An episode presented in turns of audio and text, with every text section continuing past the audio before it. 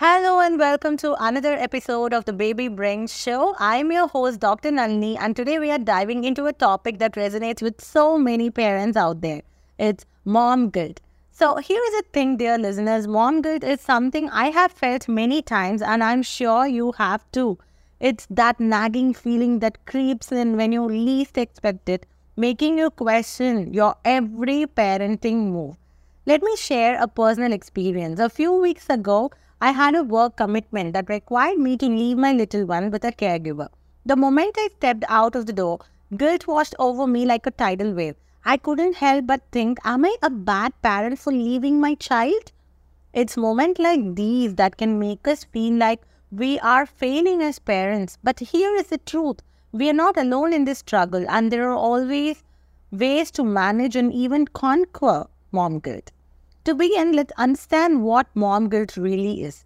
It's that internal voice that questions whether you are doing enough for your child. It can be triggered by a myriad of things for not being there for every bedtime to occasionally resorting to screen time. I remember a time when my little one had fallen down from chair while I was checking emails. The guilt was unbearable. I questioned whether I was neglecting my child because I was distracted. These feelings are common and you're not alone. Common triggers of mom guilt include not spending enough time with your child, not breastfeeding exclusively, or relying on screens for entertainment. Just last week, I decided to take an afternoon for myself to recharge and do something I love. The moment I sat down with a book, guilt knocked on my door asking, Shouldn't you be spending this time with your child?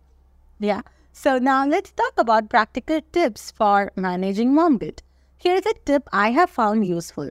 Practice self compassion. Be kind to yourself. Remind yourself that parenting is a journey filled with ups and downs. No one is perfect, and that includes you. And can we overcome mom guilt entirely? Well, let me tell you, there is no magic switch to make it disappear completely. But over time, you can reduce its impact. And here are some additional tips to help you manage and reduce mom guilt. Number one, practice mindfulness. Cultivate mindfulness by staying in the present moment. Recognize when mom guilt starts creeping in and consciously redirect your thoughts to the positive aspects of your parenting. Number two, set realistic expectations. Understand that perfection is unattainable. Set realistic expectations for yourself as a parent, recognizing that there will be good and challenging days. Number three, prioritize self care. Make self care a non negotiable part of your routine. Taking care of yourself allows you to be the best parent you can be. It's not selfish, it's essential.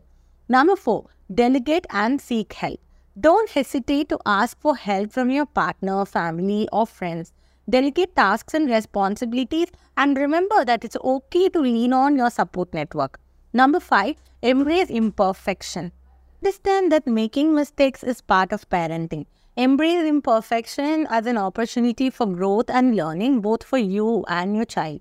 Number six, keep a parenting journal. This is so effective. Even I teach my students to maintain a parenting journal where they can jot down their thoughts and feelings. This can help you track patterns of guilt and identify your parenting triggers. Number seven, stay informed. Educate yourself about child development. The more you know about what age appropriate and normal, the less likely you are to feel guilty about things that are entirely normal.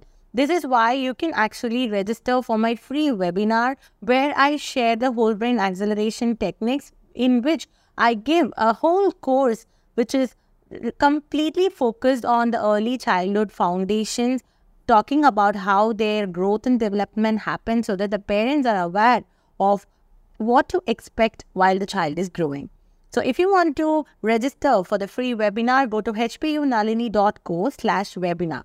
Number eight, focus on quality time. Instead of measuring parent, parenting success by the quantity of time spent with your child, focus on the quality of the time you share together. Engage in meaningful activities and create memorable moments. Number nine, connect with other parents Join parenting groups either in person or online to connect with other parents who can relate to your experiences.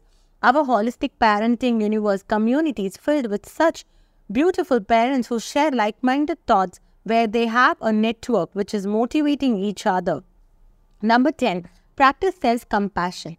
Be as kind to yourself as you would to be a friend. When you feel guilty, talk to yourself with the same empathy and understanding you would offer to someone else.